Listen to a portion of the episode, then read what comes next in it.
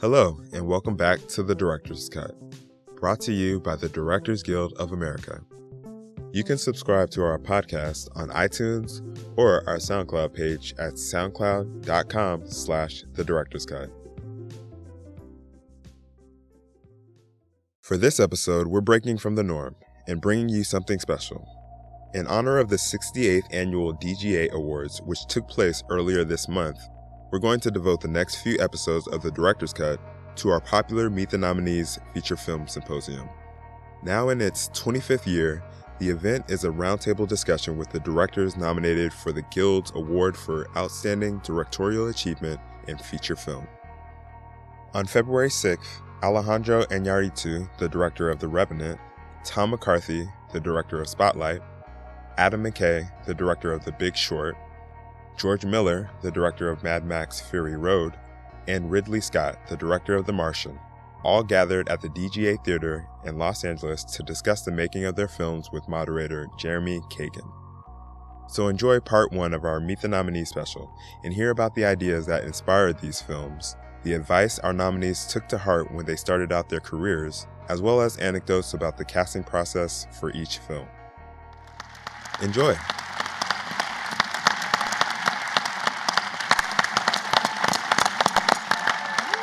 Um, as we get started, this is um, this is a rare opportunity for all of us to be with such skilled craftspeople as we get ourselves wired in.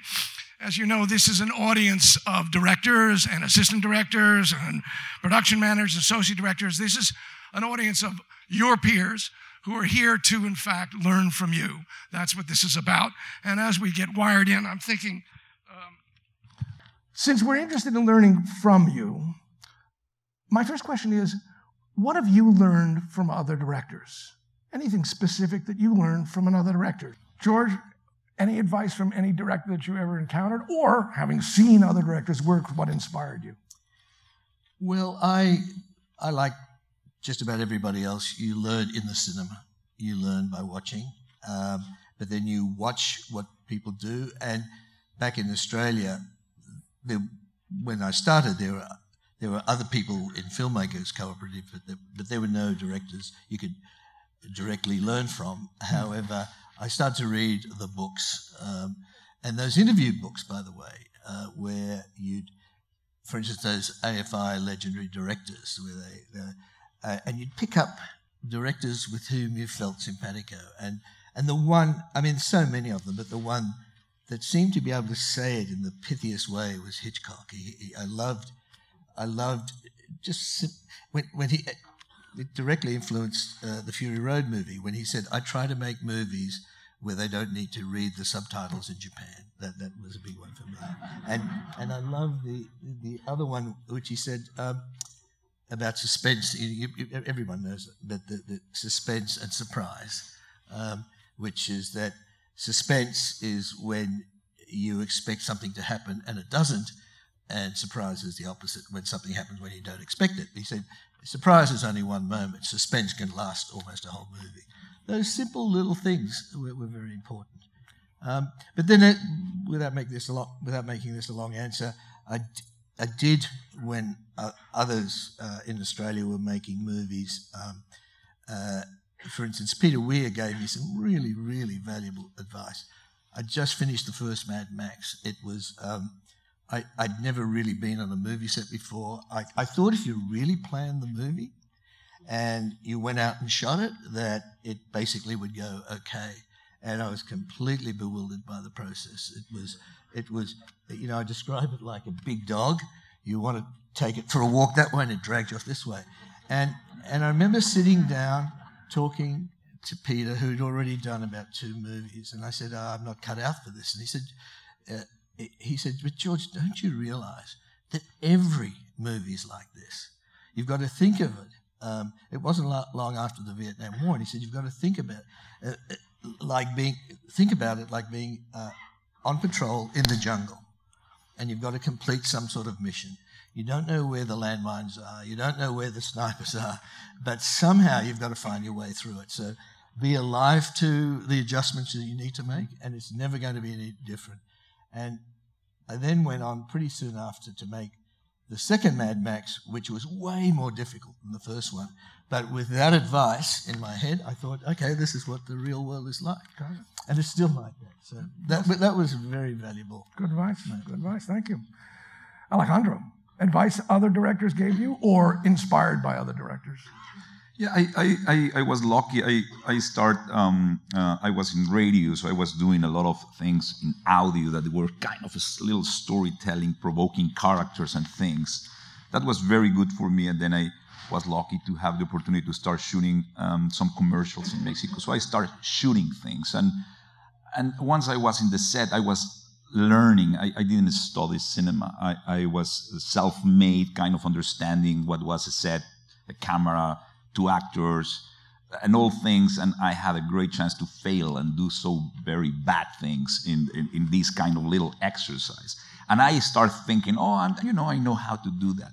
And then I was lucky to suddenly I felt that I was limited. I was just shooting things, but there was no understanding of many things. And I went into a theater class with a great teacher that was called Ludwik Margules, which he was from Poland, and he was a very minimalistic, very theoretical kind of genius guy, who actually I think studied with him three years theater. Really, he was the one who implanted in me what really mean to be a director, what the responsibility you have in the set. I mean, his, his theory was you have to know more than anybody if you want to command people. So if you don't know about architecture or lighting or painting or dancing or narrative or drama. Or, you really need to be responsible to be having uh, a bunch of people that, that, that will be very well prepared. And so I was panicked. I was terrified. I said, I better start really going.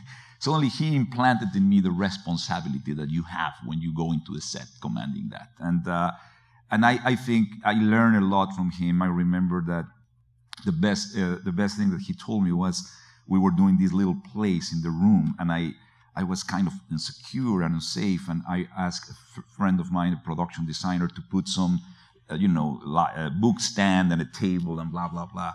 So the play finished, and then in front of the class, he, he literally humiliate me as he should do, and he destroy people in front of everybody. But he give you big lessons, and he said why you need this table? Why you need a book stand? Why you need this? I mean like these props.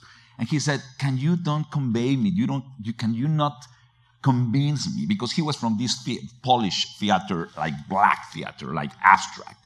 And he was from this theory that if you cannot get only with the imagination and the actors and the pace and the things that the people imagine that universe without any element then you are a failure yeah. And I and he was right. I didn't need these shitty things in a room, in a classroom. You know what I mean? I said yes. So it was like the economic of things, like go to the DNA.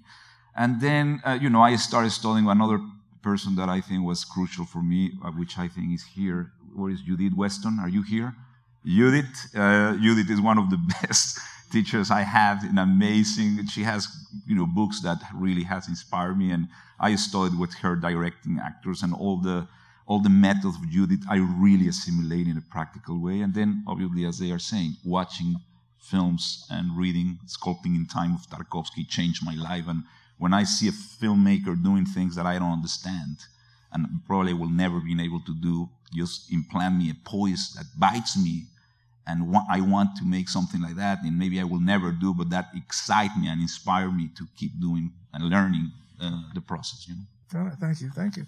Tom, for you, any advice that another director gave you or inspired by other directors? Uh, probably both. Uh, when I was, it's funny, panic seems to be the theme throughout all these answers, which makes me feel so much better. Uh, I was a little panicked back there watching the clips together, which was pretty wonderful. Um, uh, I, when I was making my first film, The Station Agent, uh, I had written this uh, screenplay and been trying to get it made for years and was having a lot of trouble. And uh, it finally happened very quickly. I had like half a million dollars, which at that time I thought was quite a bit of money. And uh, I was really excited. And um, then as I got closer and closer and closer, I just had one of those moments of like, I'm an absolute fake. I really don't know what I'm doing. And I've convinced just enough people that I've started this train. And I really, you know, it was like sort of the actor's nightmare in, in some way. And uh, I went in, Sidney Lumet at that point was sort of my mentor. And uh, I just called him and I was like, I have to come up. He was on the Upper West Side. I was downtown. And I have to talk to you because I, I think I may be having my first panic attack in my life. and, uh, and he was like, Oh, great, sweetheart. Come right up. Um, you know, Sid, that's everything. Was, and yeah, he called me sweetheart quite a few times. Um, and, uh, but I think he called everyone that. Um, but I went up there and he just, uh, he just knew where I was at. Like instantly, you know, he was a master and I was in his office and I was an idiot. And, um, he just did a great job of sort of sitting me down and letting me talk for about 20 minutes and said, great, great, great. And then he said, um, to his, uh, I think it's Penny, his longtime assistant, can you get me the, the, the script of the verdict? And they, she brought in his shooting script and he just sat next to me and kind of flipped through his, of the shooting script of the verdict with his notes. And said, it's really not that hard. Look, see, I just the camera and I'm going to do this and look at that. It's open on the pinball machine. And then we're going to, and he just kind of talked me through like half the verdict. And uh, in some weird way, it should have been ultimately incredibly intimidating. I mean, because I thought, well, I'm obviously never going to ever do that. Um, but it was weirdly liberating because he just made it so, he really broke it down in such a simple way. And he just talked about, ultimately, I think my biggest fear at the time was just camera and blocking and, and how I was going to approach this, this, screen, this film. And he just talked about really understanding what a movie was about and forcing myself as a director to take one final look at each scene and say, make sure you understand. Because I think as a writer, it's sometimes tricky because you live with the screenplay for so long. You think you understand it. And sometimes I think we all know you really don't understand it till after you've made the damn movie. Um, but like going back at that last moment and being like, do I really understand exactly? And he said, if you understand exactly what that scene, you can shoot that scene very quickly. You'll know how you want to do it. You'll be able to impart that and articulate those ideas to your collaborators, mm-hmm. and, and they will assist you in that, but it'll be crystal clear. And that somehow I thought, oh, okay, that's something I can do. I can understand what this scene and I have a place, a toehold in this process. So that Sid was, and he continued, and then visually he just continues to be a huge inspiration to me. So uh, maybe that's a, a very fortunate to have the master talk to you. Incredibly fortunate, yeah, incredibly fortunate. But Adam, for you, advice from other directors or directors who inspired you? I think the big inspiration was when I was 17 years old. I watched Blue Velvet, and I watched it like at nine o'clock at night. I went to sleep and the next morning I got up and I was like, I dreamt that. There's no way I just saw a guy sing Candy Colored Clown into a Klieg light. And I had to go put the VHS tape back on and watch it again. And there were other directors at that time, like Alex Cox was a guy that I loved. And so pretty quickly I started realizing I love controlled chaos. I love when you don't know what's going to happen, yet there's a hand behind it. So I remember when we were shooting Anchorman and we're shooting this crazy battle sequence where the news teams are all fighting. and at one point, I had a guy on fire. I had Steve Carell killing a guy with a trident. And this is all happening at once. Uh, a lot like Alejandro's scene we just saw. uh, I don't want to argue about which is better. We can talk about that later.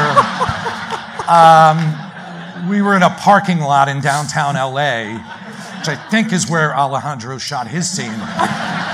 Um, but I remember having this moment of kind of glory of this is controlled chaos. So I, I, always point to Lynch and Alex Cox as two guys that really influenced me. Did anyone actually, any other director actually give you any specific advice? Because I know you've worked with others. Uh, you know, there was one guy I hung out, believe it or not, with Julian Schnabel for a little while in New York City. And uh, I asked him at one point, I go, how do you make this jump from being this brilliant painter to like making these really good movies? Like he's a serious filmmaker. And he just said, it's all choices. He goes, it's the same thing.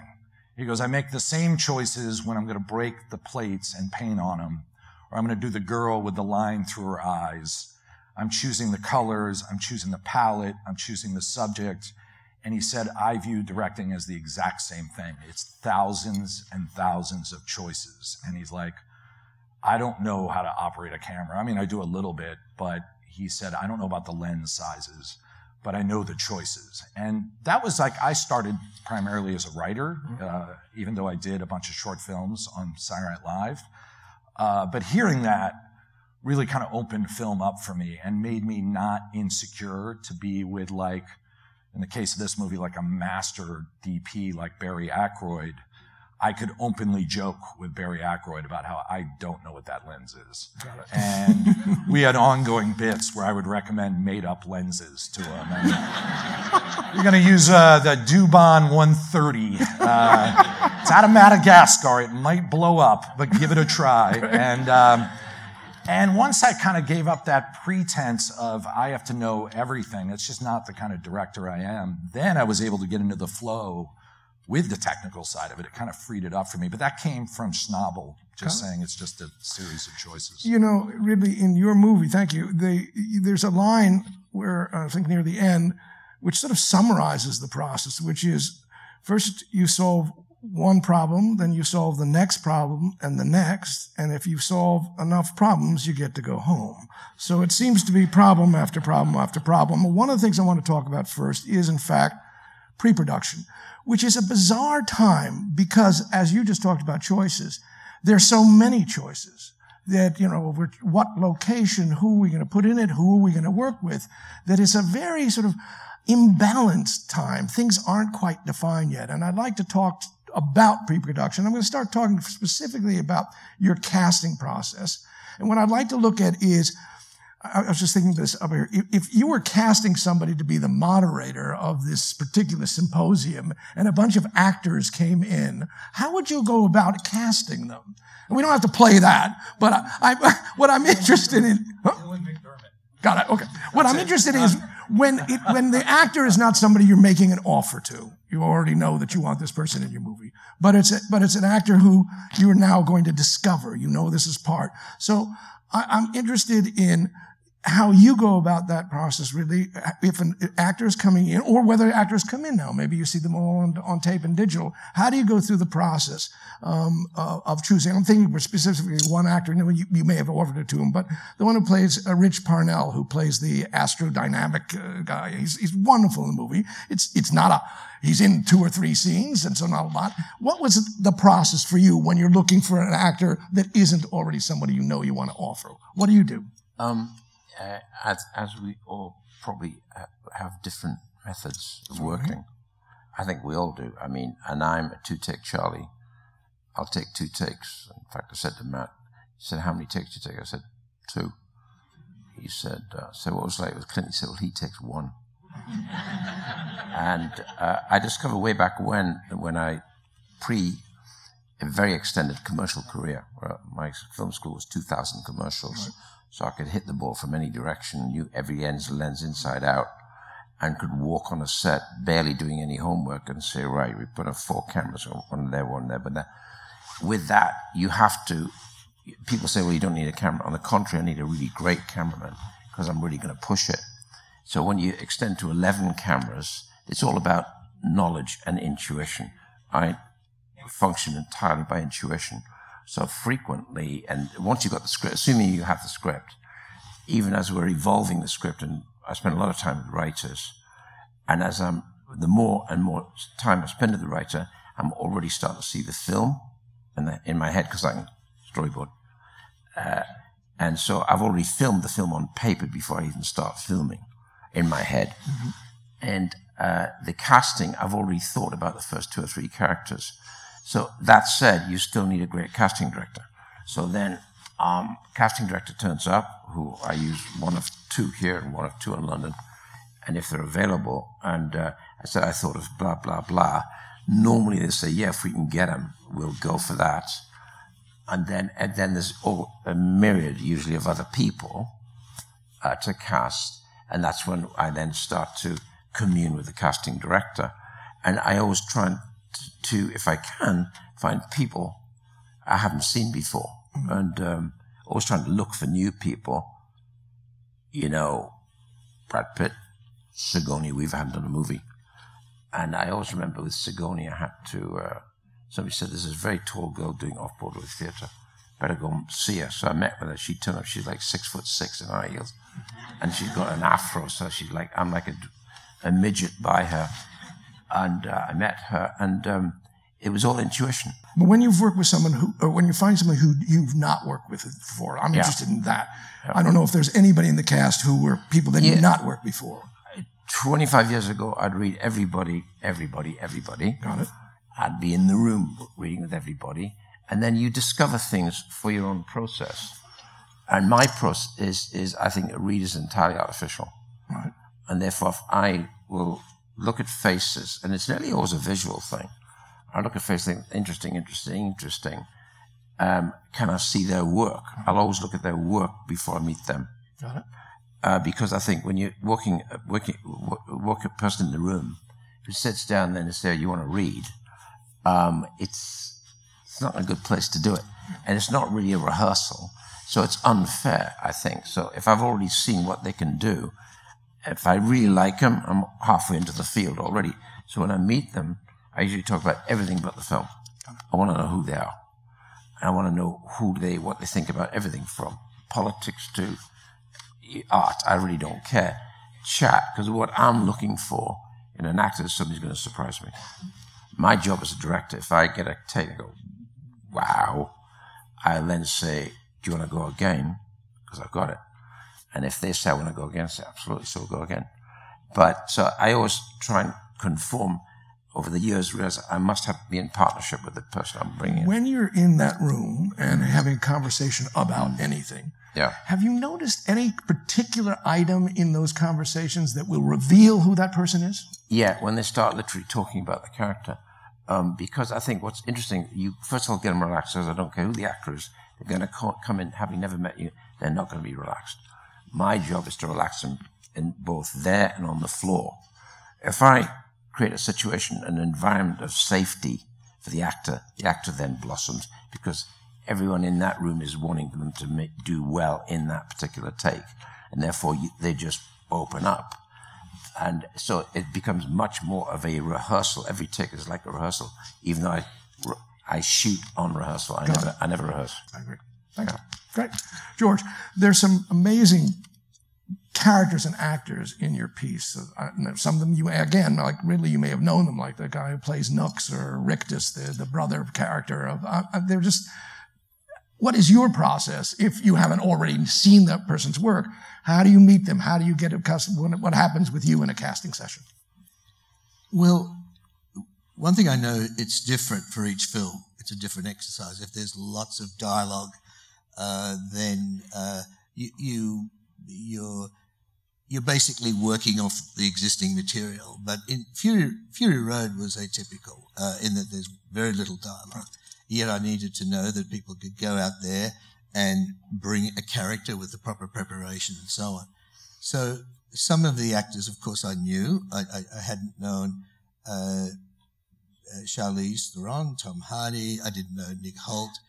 Um, uh, the so what and, and, in fact, looking back on it, I didn't know most of the cast, but um, but what I did, um, we we did we did two things because we were casting in, in out of Australia, United States, and, and Britain. We um, we gave actors a choice. This is being taped with with very good uh, casting agents and we gave them a choice of a number of scenes to play, very wordy scenes, uh, uh, scenes from Network, the, the, big monologues from Network. There was um, the the dead parrot scene from Monty Python, um, love scenes, just a whole mixture of scenes, and they just got the sides, maybe one or two pages, and by that very choice they made, um, was very very interesting. If if uh, someone who you know, a, a, a young female actor cho- chose to do Monty Python rather than do, say, a love scene or something. That was very, very interesting. Um, and the main, and, and then when we narrowed it down, and we and these scenes were all done on tape, so you're seeing th- this was initially on tape, right. and then when we narrowed it down, I worked with Nico Lathouris, who was one of the writers and also a fine dramaturg himself, and we would do pretty extensive work um, with with the actors. Um, Nick Hoult, uh, who I'd seen very young, I think it was four hours, but we always match up uh, two actors and they'd work together around a scene and, and just to understand uh, their agility, their flexibility, and, and, and basically have a good time with them. But you'd work with two actors in this casting process, so yeah. two people. Yeah. Um, usually, yeah, it was two people, not necessarily up, for, up for the same role, but um, and again, it wasn't. It wasn't. It was scenes we wrote, nothing to do with the movie, but around that, Yeah. just to see the way they approached the work, and it was very interesting. And what I like is that eventually they said, "Oh, they, they had a good time at least in that process." Exactly what you said, Ridley. It's so much about relaxation, I uh, creating the safe space, and so on. So, but ultimately, it's all an intuitive process, but that intuition is informed by kind of intellectual rigor. I won't say intellectual, but cere- you, you have to think it through. And then the final decision is just, is just, it's just like falling in love. Who, who, who Do you ever go through the agonizing, oh, this one or that one, and I like both of them, and how do you make that decision at the moment when you're saying, this is the one I'm going with? I, I, I have done, uh, and um, not necessarily on this in this movie, um, because it's all pretty clear. Um, but you you you you you're also you, you you're also mixing and matching. You're putting a group of people together. So uh, and, and and in this case, you really have to look at the colours and everything that you think that person might bring. Were there parts for you in this that were challenges to find? Other than, I suspect, the little man with the uh, binoculars, I suspect there was you had to find him and found him. But Well, I, made that role for him. I needed. Uh, he he was somebody I knew, a wonderful uh, guy, uh, Quentin, uh, and and uh, Quentin Kenihan, and and he was, um, he was he's a film director, and and he has that. Um, that soft bone disease, and but he he, he, does you know commercials, he does um, uh, video clips and so on, and uh, and I I thought is there is there a way that we could we could fit him in? And then it suddenly occurred to me, oh, he would be, you know, he would work because he's not very mobile and and and um, and, and so on. But well, that's an interesting idea. That's that's adopt, adapting a role for a personality, a human being that you're really interested in having in your movie.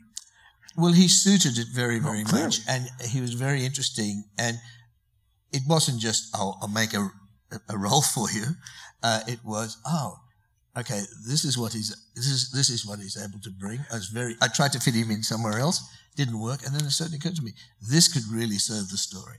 Ultimately, um, the Morton Joe, uh, uh, the the tyrant, is looking for um, healthy heirs, and he has two sons. One is a a, a, a, you know a child in a man's body, and the other is a, a man in a child's body.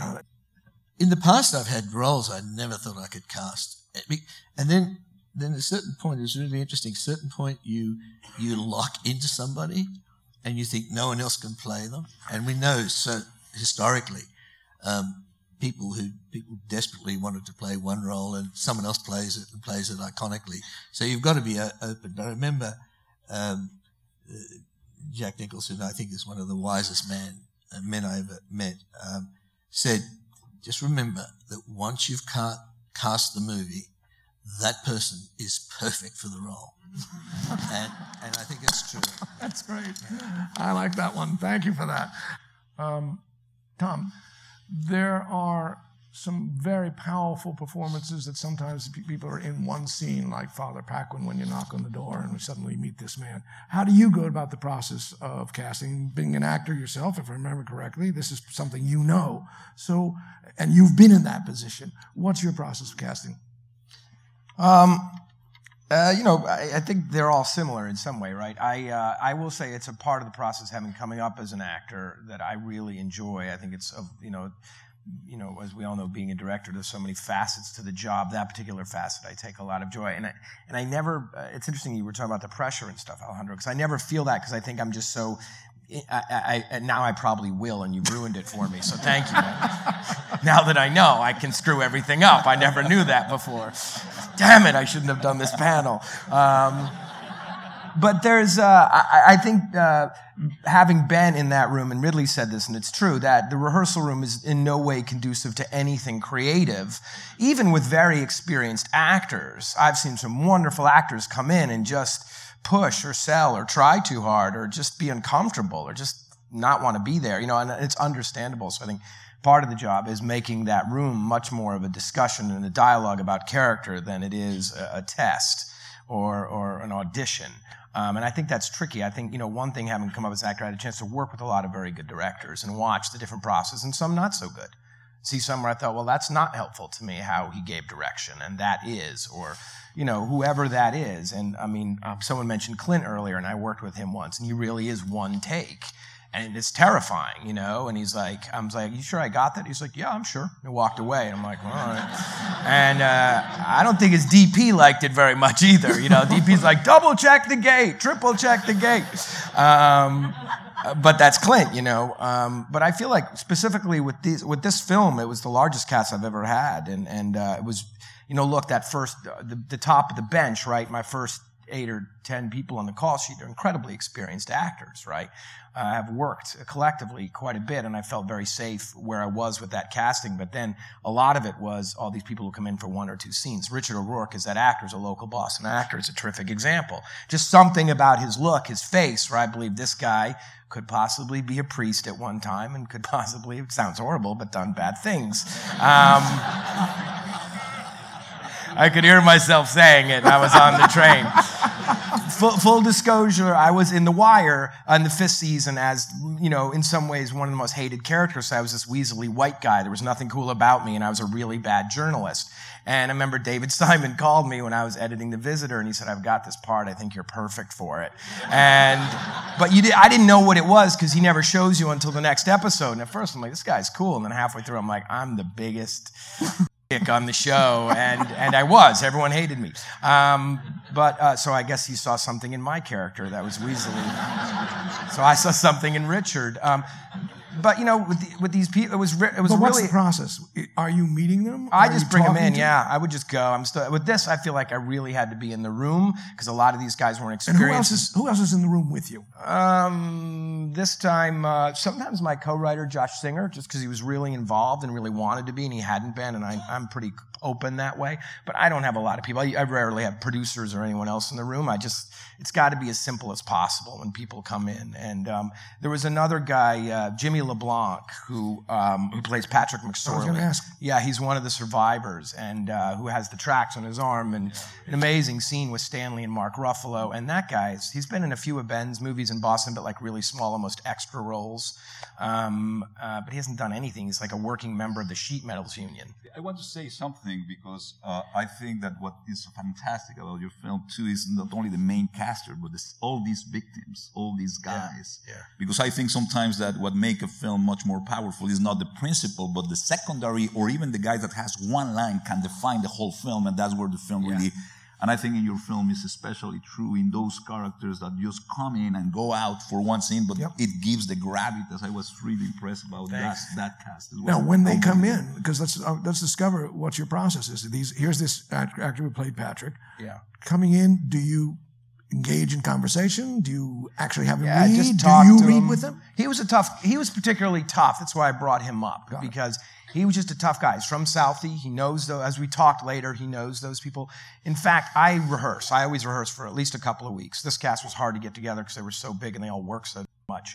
They're hard, but we finally got together in New York, and I brought him in one day, and it was him and Tucci and Mark Ruffalo and Keaton was there, and uh, he just came in and was kind of ice and was like really into it, you know, and and was good. And you could, t- I could tell he'd never been in a rehearsal room. I could just tell that he didn't know what was going on, what we were doing. We sat down, but he handled himself really well, and I kind of walked him out afterwards. I said, that was really good. It's first step. We're not about getting there yet. My rehearsals aren't about performance. They're just about getting everyone on the same page, developing a dialogue. You know, under, with, with this particular movie, really understanding material, which he did. He knew people that were abused. He knew the priests. He knew the parishes. He came from that community. It's a really small community. So he was like really helpful. But I remember I was walking him out and I was like, that was great. He's like, yeah, yeah, yeah. And I was like, uh, you cool? Because you seem really comfortable. You're not freaked out by these guys? He just stops. He goes, of course I'm freaked out. That was the Hulk and Batman and that guy from.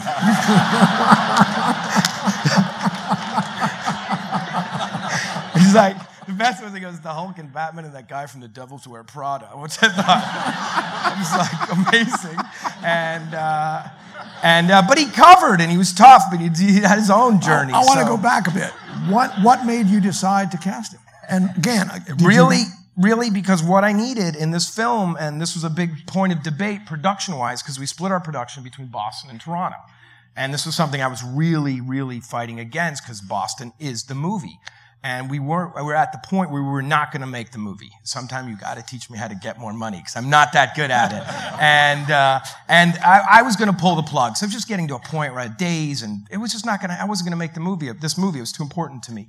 And uh, my line producer, Michael Biederman, really saved the film by figuring out, he just broke it all down. He's like, look, we shoot everything in Boston that we need to, and we just go build one set in Toronto, the newsroom and the spotlight office. We can't shoot in, that in Boston anyway, so who cares if we're in Brockton or Toronto?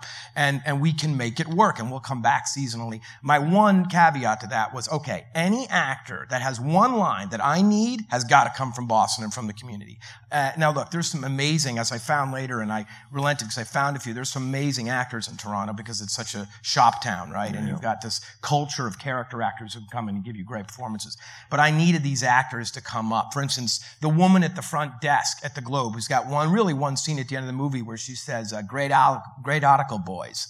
He comes in, he says, the phones haven't rang all day. You know, Marty sent two of mine down to Spotlight. And she just had this voice and this face and was from there. And I was like, I gotta have her, you know. And so I brought her up. And um, that was really tricky. You know, that's what I, I needed people who would really bring that level of authenticity to this culture. Keep in mind, I got lucky with the reporters. I didn't have to have a lot of actors do those accents because of one, it's an incredibly tricky accent to get right, right? We know that. Um, and the reason is it's so varied. But as it turns out, Rezendes wasn't really from Boston.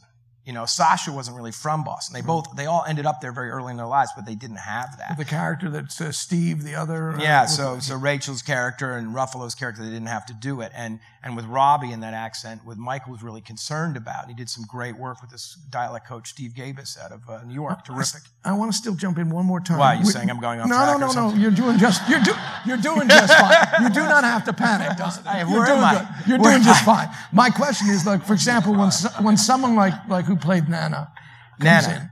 Yeah. And it's a it's a spectacular moment when yeah. she asks for a glass of water. Yeah, it's the one moment in the movie where I get emotional when I see it, and I haven't seen it in a long time, but I think because she feels like a lot of my family that I grew up with, and th- uh, that Nana was another woman who we just found. She'd never acted a day in her life. She's the woman in the scene who asked Rachel for a glass And how did you find her?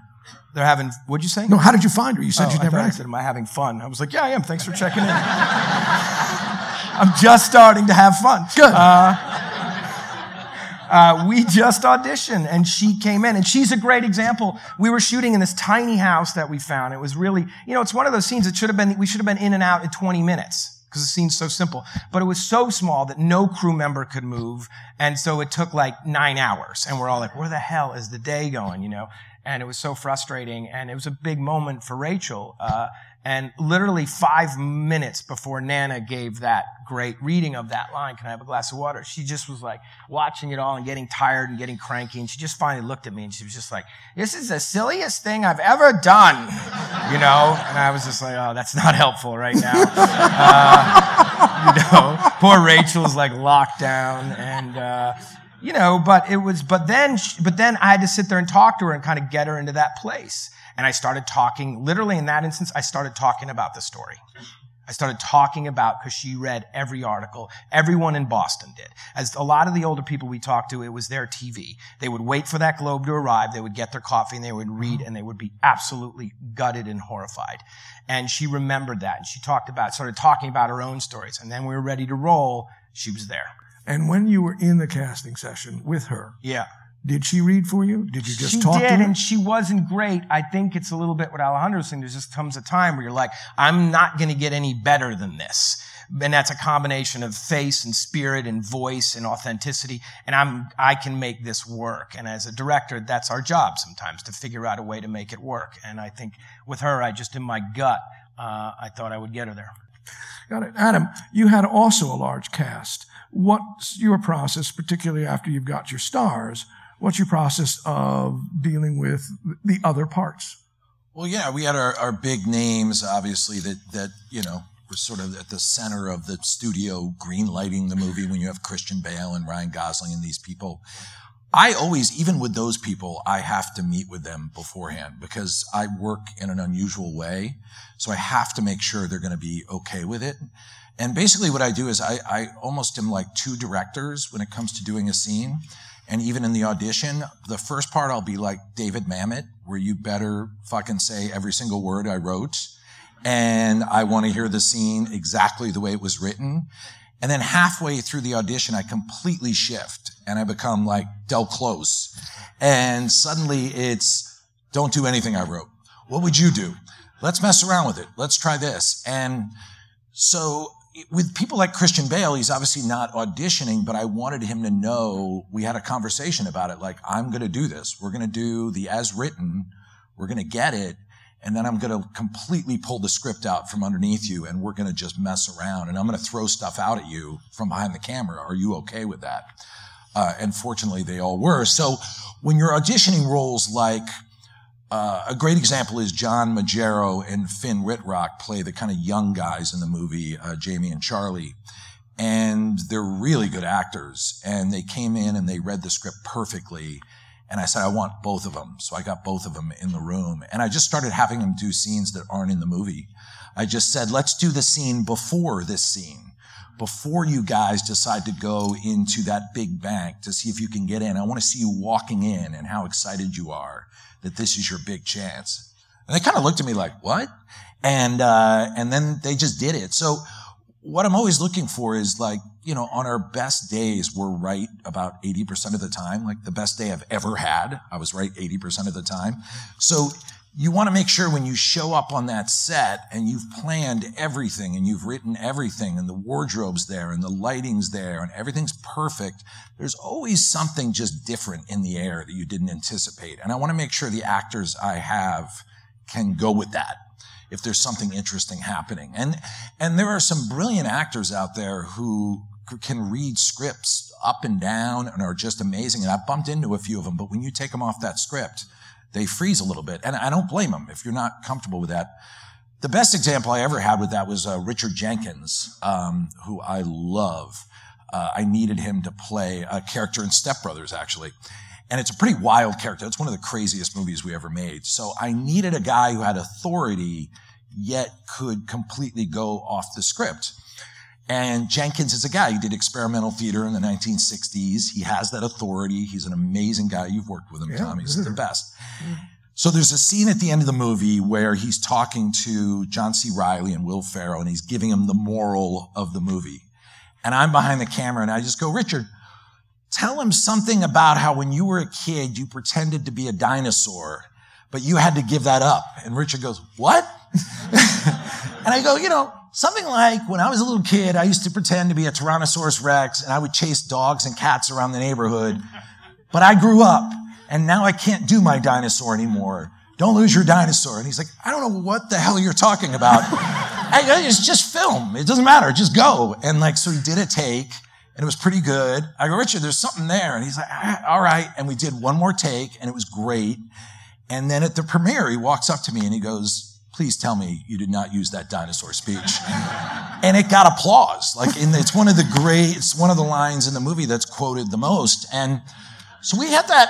I didn't do as much improv with the big short, but there's a lot of key moments that came out of that where, for instance, Brad Pitt is on the phone with Jamie and Charlie. And once again, I told them after three or four takes where we've got the script, I said, let's mess around. Anything you want to try.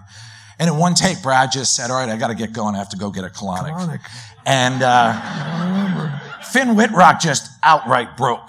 And, uh, and God bless my editor, Hank Corwin, put the break in the movie. And it just feels so real. So you get these mistakes and overlaps out of it. Yet at the same time, you want to be Mamet. You want to be hard about the script, you know. You've, you've picked up a, a subject that I actually want to deal with, but I want which is in fact the issue of what I'm going to call the happy accident. So I, I want you all to talk about the idea of the happy accident, meaning that we've planned everything, but there's another element that happens. But before you go there, I want to go back to the casting session one more time with you. Sure. What parts were challenges for you to cast? For example, the guy who plays the Chow in the scene we just saw, was he was he a difficult part to find? Uh, the uh, Byron Mann you're talking yeah. about? Yeah, we read a lot of people for that. I, I like Alejandro had the great benefit of having Francine Maisler, who's like the best casting director ever. So like anyone she brings you is in the ballpark of they could do the role. Um, so we read a lot of people for that role because you didn't want him to be too arch. You just wanted him to be comfortable. And when you say red, I'm, I want to just back off. Are you now seeing tapes that have been made that you're seeing, or these people coming into your mix, office? mix. She's showing me tapes. Do you want to bring this person in? I'm saying no, yes, no. I also, by the way, told Francine under the premise of on our best day, we're right 80% of the time. I said, you can overrule me. And one of the people she showed me was John Magaro, who was in that David Chase movie. And I liked him. He's a really good actor. But I thought, oh, he's not right for Charlie. And she went, I overruled you. I had him come in and read. And then sure enough, she was right. He was amazing. Right. And so the only thing I always say is don't overrule me too much, but you get, you get, there's a couple times you can do it. And, uh, So for this part, uh, so in the case of Byron Mann, yeah, that was a guy, we probably read like 11 people for that role. It's one of the harder ones. Um, but I thought the local casting is the biggest challenge. what made what I got that? What made you make the decision? Uh, he played it.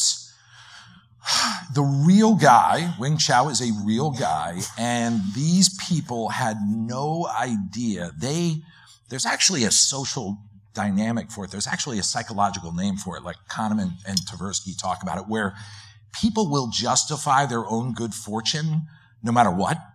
So you can go up to a random person and give them $10 million, and two weeks later they'll be like, I always knew this was going to happen. I'm just that kind of guy. And a lot of Wall Street has that. And uh, with all due respect to any Wall Street people, but um, it, actually no respect to any Wall Street people.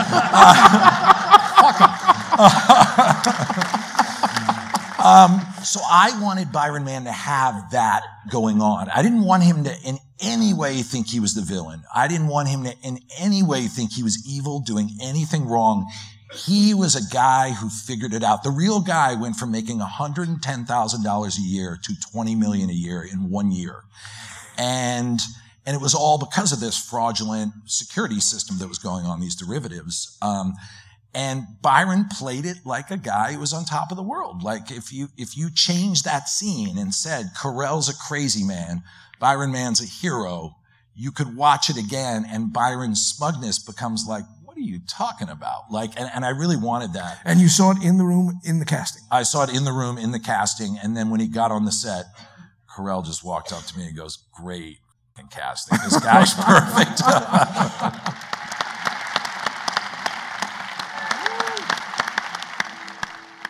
We hope you enjoyed listening to this exclusive discussion. You can watch the full video of this feature film symposium and many other director Q&As on our website at dga.org/events. Be sure to download next week's episode as our five feature film nominees continue their discussion covering topics like working with actors and appreciating happy accidents on set. If you're enjoying the director's cut, please subscribe to it on iTunes or our SoundCloud page so you won't miss an episode. And leave us a review. We'd love to hear your feedback. We hope you hear from us soon. This podcast is produced by the Directors Guild of America. Music is by Dan Wally.